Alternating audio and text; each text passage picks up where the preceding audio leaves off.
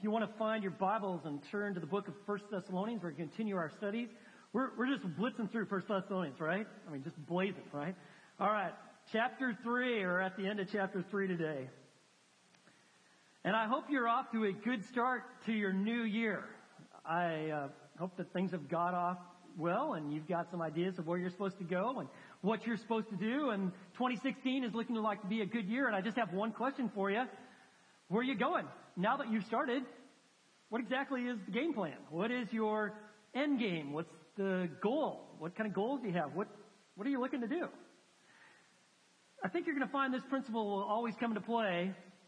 Where we are going depends upon whom we are following, right? And if you're following self, like you're like, I'm in the driver's seat, I'm calling the shots here, I'm going to do everything, uh, you're probably going to have a lot of frustration. In fact, you should expect that 2015 will look a lot like 2016 is going to look like 2015 because you're the one that's trying to manipulate circumstances and kind of work things out for your own pleasurable ends. Perhaps the crowd, the gang that you're following, or the ones that you'd like to follow, they're they're kind of setting the direction, or your friends, or trends, whatever you see happening on TV and the mainstream media, and you're seeing on the website, and you're trying to copy. But who is leading you? Because whoever or whatever is leading you is really going to determine the direction of this upcoming year. And our culture has a lot of very attractive alternatives for you to follow. But if you're a Christian, you uh, ideally you, you have a pretty strong interest in letting God direct your life. But you might find that you've got like your own version of Star Wars going on right now in your own mind and heart. You remember Star Wars? I mean, like this, this movie's been around since I was a kid, okay? So if you've been like absent for the last 40 years, if this is a new, something new to you, Star Wars has been around for a long time. And you remember you got like Luke Skywalker and you got Darth Vader. Now, uh, this is a spoiler alert. If you didn't see Empire Strikes Back, it came out in 1980, I'm going to reveal some information like, whoa, I never saw that coming. Okay, you remember that scene where you've got Darth Vader, and he's taking on Luke Skywalker, and they are going at it, man. They are fighting. I mean, Darth Vader, he's the guy in the black here. He's got this overpriced Halloween costume. Um, he's he's got a vitamin D deficiency. I mean, he's all white because he never sees the sun. Uh, he doesn't play well with others, and he is going after Luke. And it's at this scene, kind of toward the end of the movie, that he reveals to Luke, Luke is the guy hanging on for dear life right there, that I'm your father. You know my best uh, James Earl Jones voice? I'm your father, right? And he's telling him, follow me, right? He's saying, this is your destiny. And, and Luke is like, no, no, I don't want to look like you. I don't want to follow you. And he's like, no. And, and Luke is hearing this Darth Vader guy, and he's Darth is telling him, "It's your destiny. Come with me. It's the only way." And Luke is like, "No." And besides, you cut my hand off. I mean, if you wanted me to follow you, this wouldn't be the way you'd go at it, right? And what Luke does is he's like, "No, I'm not going to do it," and he drops, right? And he lets go of this, and he kind of falls, you know, into this big abyss here, and he's eventually rescued. Okay, I totally gave it away. You don't have to watch any of the Star Wars movies now. I just told it. But you know, I have news for you. You don't have to go and follow the dark side. You don't have to, but it's calling for you. You don't have to go with the flow. 2016 doesn't have to look like 2015. In fact, if you are a Christian, truly a believer in Jesus, not one of these, you know, hypothetical or superficial, but I'm talking about a genuine believer in Jesus. Jesus has two words for you. Follow me. He intends for his people to follow him. He's the Lord of the universe. He's saying, listen, not only have I secured your salvation, I got an amazing plan for your future, both in this life and the life to come. I want you to learn how to follow me. So what does that really look like for God to be our guide in this life? It's not like we see Jesus physically and, and there he is and like, oh, okay, and he tells you, like, in this relationship, this is what you need to do. With your business, this is the next call. This is your next step academically. He doesn't, he, we don't see him. And so what does it really mean to let God be your guide? If you don't know the answer to that question, I, I want to tell you that it's showing you not knowing. You not knowing the answer to the question, how do you let God be your God? It's revealed. In fact, you see it in your own life. Guilt, uh, things don't work right. Uh, there's a sense of kind of apathy at times. That's why this particular prayer, and I've been looking forward to getting to this for some time, is so critically important. Right in the heart of 1 Thessalonians, beginning in verse 11, you have this amazing prayer on how to let God be your guide in life. And it's simple, and yet it's profound. And when this prayer becomes our prayer, we can have absolute confidence that God is guiding us in our life. So what does this look like? Well, look at verse 11. In order for God to be your guide, this is going to sound like obvious after I say it, but you've got to ask God to direct your way. Well, that makes sense. You want God to be your guide? Well, you actually have to ask Him, God, would you direct my way? Look at how Paul goes about it. Verse 11. So he's praying, now may our God and Father Himself and Jesus our Lord direct our way to you. So notice, see, notice this. God our Father and Jesus our Lord. They're on the exact same plane. That's because the Bible pre- presents to us, God's book, that God is three in one. He is triune. There are three persons, Father, Son, Holy Spirit, and they are co-equal. They have differing roles. And he's saying, may God our Father and Jesus our Lord, meaning Master, he's the supreme one of the universe, Lord, would you, would you direct our way? And so that's what he's asking. And he's, he's saying, we want to come to you. And this has been something you've seen throughout chapter 3, where, where Paul is saying, I eagerly and earnestly want to be with you. Why? Because he wants to see people not only trust Jesus, but grow to the fullness of maturity in Christ. It's kind of like Lloyd John Ogilvie said this. There's nothing more exciting than helping another person become a Christian. Isn't that fun? That's exciting, right? You ever been involved in helping someone become a Christian? You're like, whoa, how did God use me? Whoa. It's just like, there's nothing to explain that. He says, except, except helping that person into an exhilarating experience of discipleship. I mean, when you are involved and you're actually doing as Jesus said, go make disciples of all the nations, and you're actually helping people grow in their faith, it is exhilarating. It is like, wow, this is so cool that God could use me to help people take their next steps of maturity in Christ. And that's why Paul is praying, Lord, would you direct our way to these people so that we can help them? That's what we want to do. And this pattern of asking God to direct your way, why this is deeply rooted in scriptures. Let me give you just two. You might want to jot these down. Psalm 37, verses 3 through 5. Listen to these words. These, this is the prayer of someone who is asking God to direct their way. Trust in the Lord and do good. You're trusting the Lord and you're doing good. And he says, dwell in the land and cultivate faithfulness. Just be faithful where God has you. Oftentimes we want to, well, I'm really going to start following God or really be faithful when I move to this house or get out of school or do this. Actually, God has you right where He wants you. Dwell in the land, cultivate faithfulness, and then He says, delight yourself in the Lord. That means find God, the Lord, to be your source of joy. Which means that He's going to have to wean you off of all the little idols that you might have in your life that you find your sense of identity, purpose, happiness, joy in. Delight yourself in the Lord, and then what? He will give you the desires of your heart. We kind of like the last part of verse 4, like, oh yeah, that's going to be my new theme verse, or at least part of verse.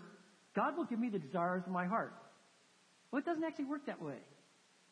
Because you and I are selfish. We have selfish desires. It's all about us looking great and having all this massive influence and people thinking we're really cool and we got it all together, blah, blah, blah. No. What God's interested is that you find your delight in Him. And when we learn to find our joy and delight in the Lord, He starts shaping our desires. And our desires become like His desires. To see people really know Jesus and really grow and mature in Him. And then he goes on to say, commit your way to the Lord, trust also in him, and he will do it. Commit your way. God, I want you to direct my way. And you know what? He's going to accomplish it. You ask God to direct your way with all sincerity, and He'll do it. You got absolute confidence. You are where God intends you to be. Let me give you another proverb, uh, uh, couple verses. It's found in Proverbs 3 and chapter 3, verses 5 and 6. You probably should memorize these verses. It says, Trust in the Lord with all your heart, and do not lean on your own understanding.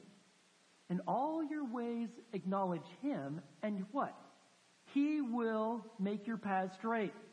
That word acknowledge, Hebrew word yadah, has the idea of knowing intimately. And what God desires is that in all the experiences of our life, when we're working, at school, when we're resting, when we're at home, when we're driving, when we're traveling, when we're sick, when we're in the hospital, that in every experience, we know the Lord. We're acknowledging Him. And you know what? He's going to make our paths straight. You see, it's the act of intentionally seeking God's will and confidently asking Him, Would you direct my way? And the Lord will. There's a book that just came out five days ago. It's written by Candy Carson. She's the wife of the renowned neurosurgeon and actually he's a presidential candidate, Ben Carson. That's the book. And, and this has been known that it's coming out. Just came out a few days ago. And she talks about how they met and, and what their life has been like. They've been married now for over 40 years. It's called A Doctor in the House. And uh, she also came from very rough, difficult circumstances, as did Ben. Talks about their 40 years through poverty and tragedy and wealth and joy. I mean, this is a power couple. I mean, they both met at Yale, okay? They went to church together. And so I mean, these are very intelligent, they got a lot going for them kind of people. And she talks about their experiences, like when they moved to Baltimore to join the community center around John Hopkins University and hospital there. Um, she talks about the, the births of their three sons and the miscarriage of their twins. She talks about like what it was like and what's it like to be married to a world-renowned neurosurgeon who works 12 to 20 hours a day, every day, saving thousands of lives. She also addresses in the book uh, the prejudice that they sometimes faced as African Americans and how Ben's calm and level-headed approach made him a great problem, problem solver, not only at home, but also in their travels, just like he was in the operating room. And Candy writes this, quote, we don't know what God has for us next, but we're ready to follow. Did you hear that? But we're ready to follow. As we head forward into the unknown once more, I thank God for putting us together. Friends, that's what it looks like to ask God, would you direct my way? Got a question for you. Are you ready to follow? Are you? Are you ready to follow Him. Well, if you want God to be your God, you have to ask Him, would you direct my way? I want to follow you. I don't know what the future holds. I got some ideas, but Lord, I want you to direct my way. And He will. When we ask God to be our guide, we have the confidence that He will do just that. So you ask the Lord, Lord, hey, what is my next step in this relationship with my spouse, with my kids, with my job, at school. Lord, would you direct my way? And let me tell you how he's going to do that. He's going to direct your way through his word. You see, we need this book. And as we read, God starts shaping our heart and desires. I can't tell you how often, as I've been reading through Scripture, that a situation I'm wrestling with or not sure what to do, you find a Scripture that speaks to the issue. And that's God leading and guiding. Let me tell you another way that God leads and guides us. It's through His Spirit.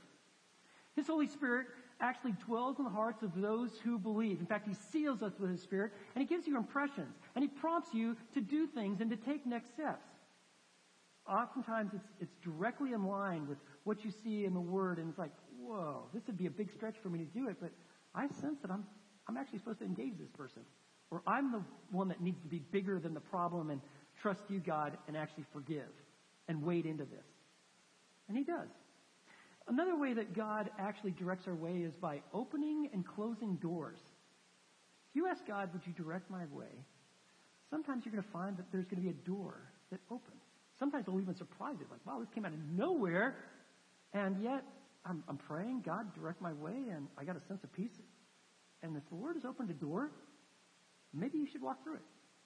Because he's fully capable, by the way, of closing the door, which is another way that he guides us. He closes doors. Now sometimes we want, God, would you really open this door? Because I really want this to work out. I can see how this would be really cool, God. And sometimes he doesn't. He doesn't open the door. In fact, it's closed. Maybe it's closed for a time. Maybe there's some things going on that you don't know about that God's either accomplishing in the situation or better yet, God's actually working in you. You're not ready.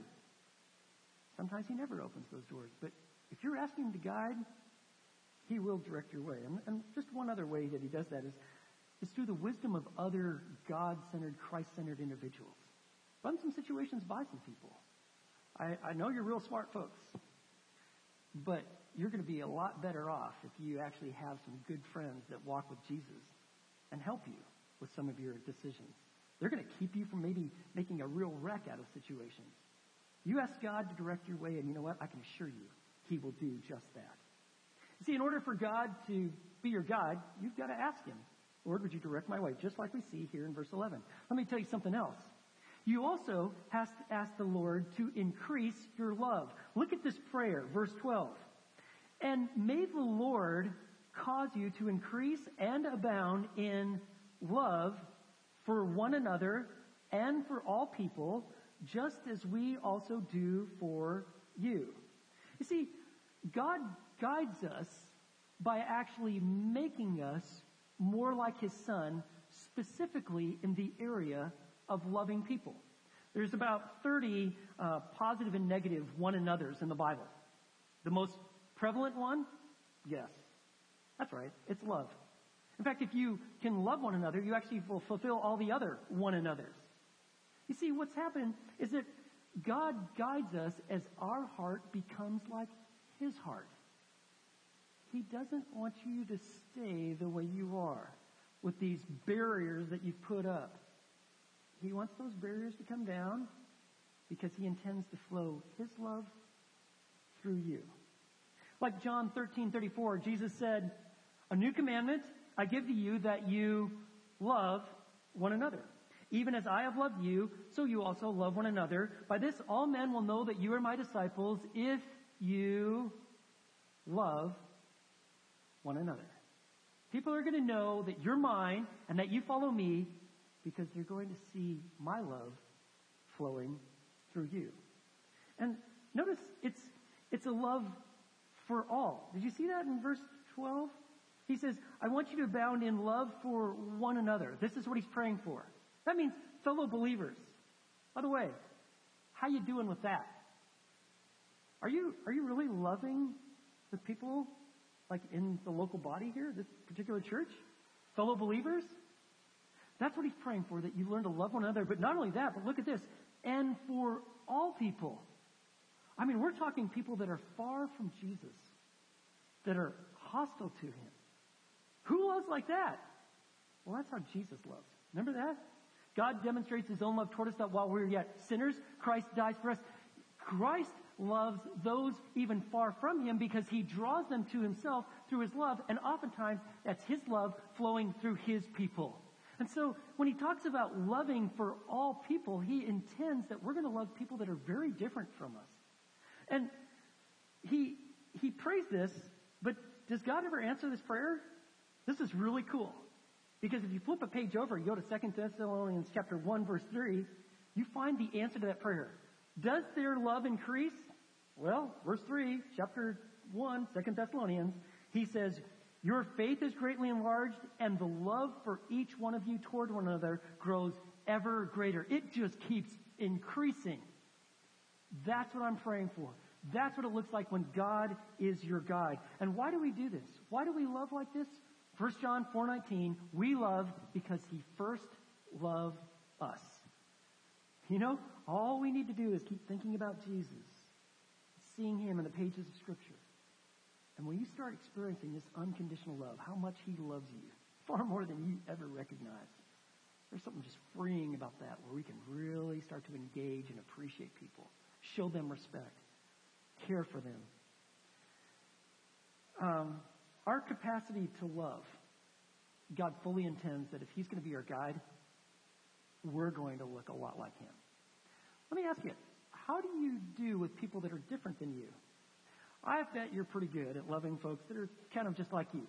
Run in the same kind of circles, same economic status, maybe look like you, live around kind of areas you live in, drive your kind of vehicle or bike or whatever you're riding around these days in.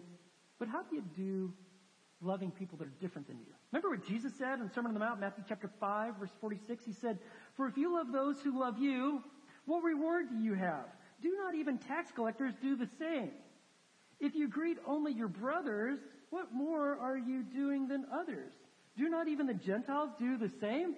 Hey, if you're only just kind of being nice and kind to people that are just like you, guess what? You're just like everybody else. In fact, you're like the unsaved. But then he said, therefore you're to be perfect as your heavenly Father is perfect. You are to actually be mature.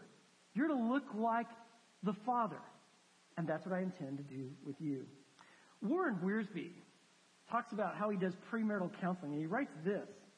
When I counsel young couples in preparation for marriage, I often ask the man, if your wife became paralyzed three weeks after you were married, do you love her enough to stay with her and care for her? And then he just looks at it. And then he goes on to say, true love deepens in times of difficulty. Shallow romance disappears when difficulties appear. So when we come to situations where it's not going so well for us, we got hurt feelings, right? You been there? What happens? We have a tendency to like create these like little pity parties going on. And we're good at it, right? Oh, come on now. I know. You probably had one the last month. You felt woo, really bad about a situation. You had this big, huge pity party going on. You don't invite others because, man, the, the less the merrier, right? It's just about you. Well, instead of saying poor me, P-O-O-R me, say God, pour me, P-O-U-R me. Pour me out in this situation. Help me, Lord, to be bigger than the difficulties and the situations that I'm facing. God, I want you to be my guide. I understand that that means you're going to increase my love. And they didn't have to guess what this looked like because notice what he said. We want you to grow in love for all people just as we also do for you. We gave you an example of what this kind of love looked like. Remember in chapter 2, we're loving you like a mother, we're exhorting you like a father, we're sharing, we're caring, we're investing our lives in your development. That's what love looks like. This is Paul is praying, this is what I intend for you. This is what I'm praying for you because I want God to be the guide of your life. I read this fascinating account of a World War II episode. It took place December 20th, 1943. Shortly before Christmas, there was a an American uh, bomber by the name pilot by the name of Charles Brown. He is flying his bomber back after a mission over Germany, and and he had taken a lot of hits. In fact, his plane was in in really rough shape. There was another pilot from the Germany, Germany named Franz Stigler. And his assignment was to go and to take that bomber down. To do so, he would earn the Knight's Cross, which was the highest honor for a German soldier. And so when Franz uh, Stigler approached the bomber, he saw that, well, first of all, there's, there's no tail guns blinking. No one's shooting at him. in fact, there was no tail gun compartment remaining. There was no left stabilizer and the nose of the aircraft had already been shot off. And so he approaches this, and as he approached the plane, he actually could see inside parts of the plane because some of the skin of the plane had actually been shot off and was gone, and he saw these young soldiers tending to their wounded. And so he comes up closer and he, and he actually could see the pilot of this bomber. It was kind of rather miraculous, miraculous that the plane was even flying. And he couldn't bring himself to bring, shoot it down. It's because he was taught and trained that honor is everything. And he was told that if he should survive the war, the superior officer said the only way you would ever be able to live with yourself is if you fought with as much humanity as possible. So Stigler couldn't shoot Brown's bomber down. So he pulled up alongside and he began pointing to point him down. Well, Charles Brown flying his plane, he's like, I am not about to land my plane in Germany and turn into a POW with the rest of my guys. No way. Not going to do it. But what he was what Stigler was trying to point is to land your plane in Sweden. And he starts yelling out Sweden. He's pointing, land your plane there. Charles Brown didn't understand. And so Stigler, before he pulls away from the plane, says this and yells out, Good luck. You're in God's hands now. And he flies off. Well, miraculously, Charles Brown's bomber somehow made it back to England. In fact, Charles Brown continued a career with the Air Force uh, after the war for 20 more years. But this one particular event of December 20th, 1943, he could never leave it because it was like, it was so pivotal. He should be dead. And so what he decided to do in retirement is he wrote in a newsletter for fighter pilots an ad. And it included this quote, the one who saved my life on December 20th, 1943. And it just so happened that Franz Stigler at this time is living in Vancouver, British Columbia, in Canada. He's reading this and he's like, he yells out to his wife, This is him. This is the one I didn't shoot down. He quickly writes a letter in response. And that led to a very emotional phone call. They, they had several letters that they exchanged.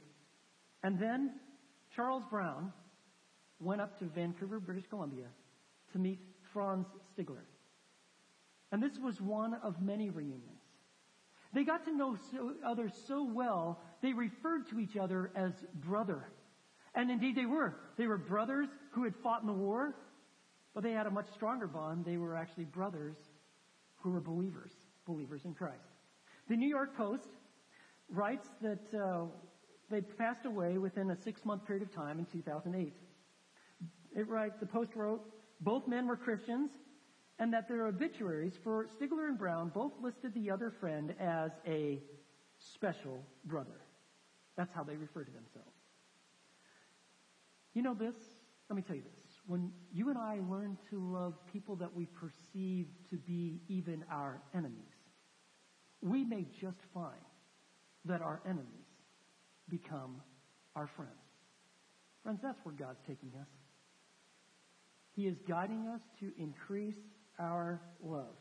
And there are some times where we just have to stop, take a time out, and examine our lives according to the scripture. We have to ask the question, is our love evident? So for instance, would our non-Christian neighbors or coworkers or the friends we go to school with, would they say that we demonstrate a love, a a love like Christ? Would our life be categorized as such?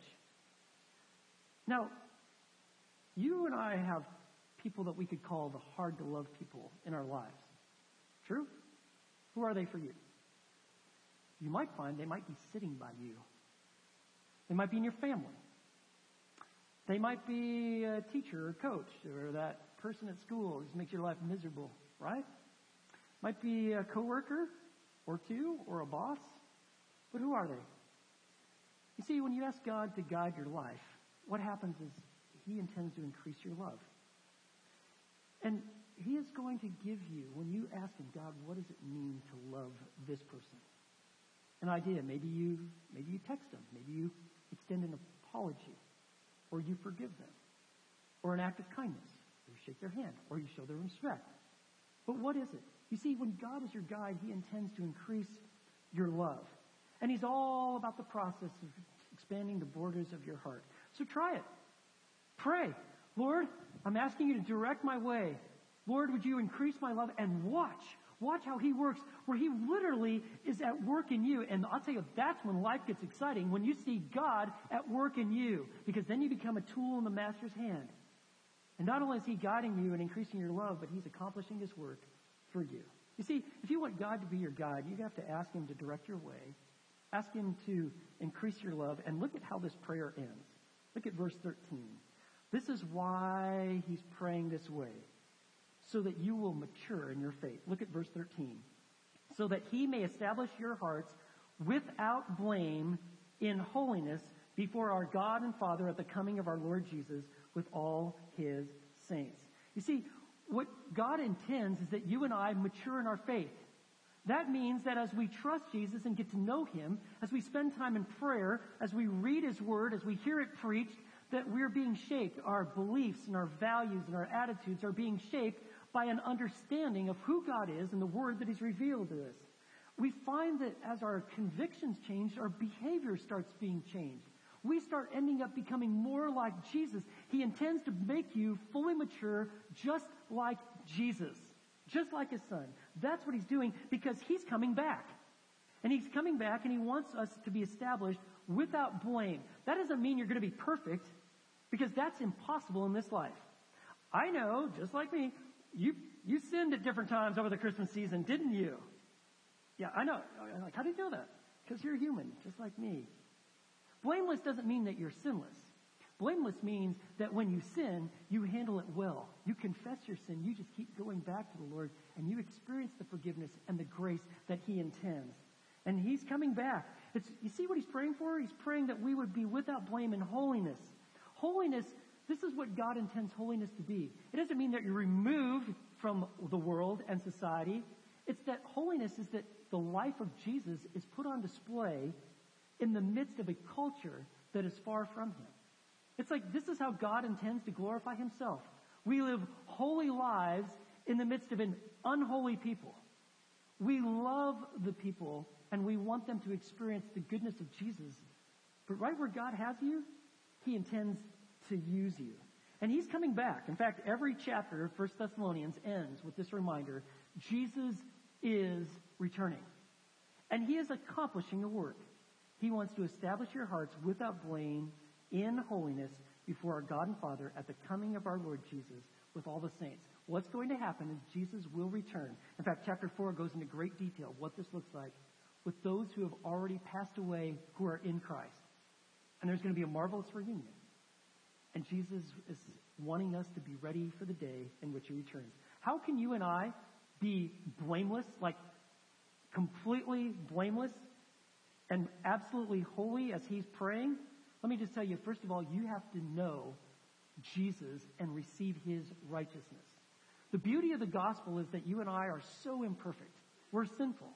So God sends his son, the eternal son of God, enters into humanity, lives a perfect life. He is what we would say fully righteous, completely righteous, no sin, no imperfection. And he goes to a cross, pays the penalty for our sin, and what the beautiful transaction of the gospel is that Christ's righteousness is placed on your account, and our sin, Jesus actually pays the penalty. That is the beauty of the gospel. If you're trusting in Jesus, he always sees, God always sees you united with His Son. You are always forgiven. You are completely righteous because you have Christ's perfect righteousness. And to live a blameless life, you have to know Jesus, the righteous one. But you also have to be trusting in Jesus, the one who intends to give you His power and His strength working in your life. He wants you to grow. He doesn't want you to be sinning at the frequency that's going on at this present time. He wants your beliefs and your values and your behavior to change. And He is about that process. And the beauty of the gospel is this, verse 13, that He may establish it. God will do the work. In fact, this book ends by saying, Faithful is He who calls you, and He is going to bring it to pass. God will do it. So, friends, if you want God to be your guide, let me tell you, He intends to mature your faith. It's an act that God is going to do, but let me tell you, you are supposed to be involved in the process. That's why He calls you to follow Him. It's like the maturity tree we talk about. This is our church's vision. If you're new here, that little cross represents someone who is truly trusting in Jesus. When you do, Christ literally enters into your life, and you now have the potential, like a tree, to sink roots, to grow deep in knowing God and His Word. And as you do, you start reaching out. God shapes your character. Your relationships are handled differently. You see your work, which is your ministry, differently because God is at work and He's making you fully mature. You start from a sapling, you end up being a fruit bearing tree. That's what God intends for our life. We become more obedient. We have a greater awareness of God's sovereignty. We have a greater love for Him. You see, when you ask God to be your guide, you know what happens? He intends to mature your faith. And so, as we begin 2016, what I'd like to ask is would this prayer be our prayer? we've, you probably received this when you walked into worship service today. There was this little card. And what I'm going to ask is, as a church, and the individual in the church, would for the next 30 days, would you simply pray this prayer? What is the main points of the prayer that we find? It's to say, Lord, I'm asking you today to direct my way. God, would you direct my steps? What do you want me to do in this relationship? Right here, in this situation that I'm facing. Would you, Lord, increase my love? How can I love better? What's my next step in this relationship? And Lord, would you mature my faith? How do you want me to grow? Where do you want me to be involved? And friends, I don't want you to be legalistic about this, but I am challenging you. If we did this together for 30 days, we prayed this. Maybe you uh, prayed in the morning. Maybe you put this where you put your car keys. Maybe you put it next to your computer. Maybe you have it where you have lunch. Maybe at dinner with the whole family. Hey, uh, let's pray this as we thank God for our food. And you pray this together. You can expand upon the points, but it's the idea God, would you direct my way? Would you increase my love? Lord, would you mature our faith? See, where we're going depends on whom we are following. And when we let God be our guide, you know what happens? We live life as God intended it for be, to be. And friends, think about how cool it would be if all of us were just absolutely committed. God, be your guide. You know where I'm at. You know where you're taking me. I want you to know I'm fully in. See, when God is our guide, we live life as Christ intended. Would you pray with me?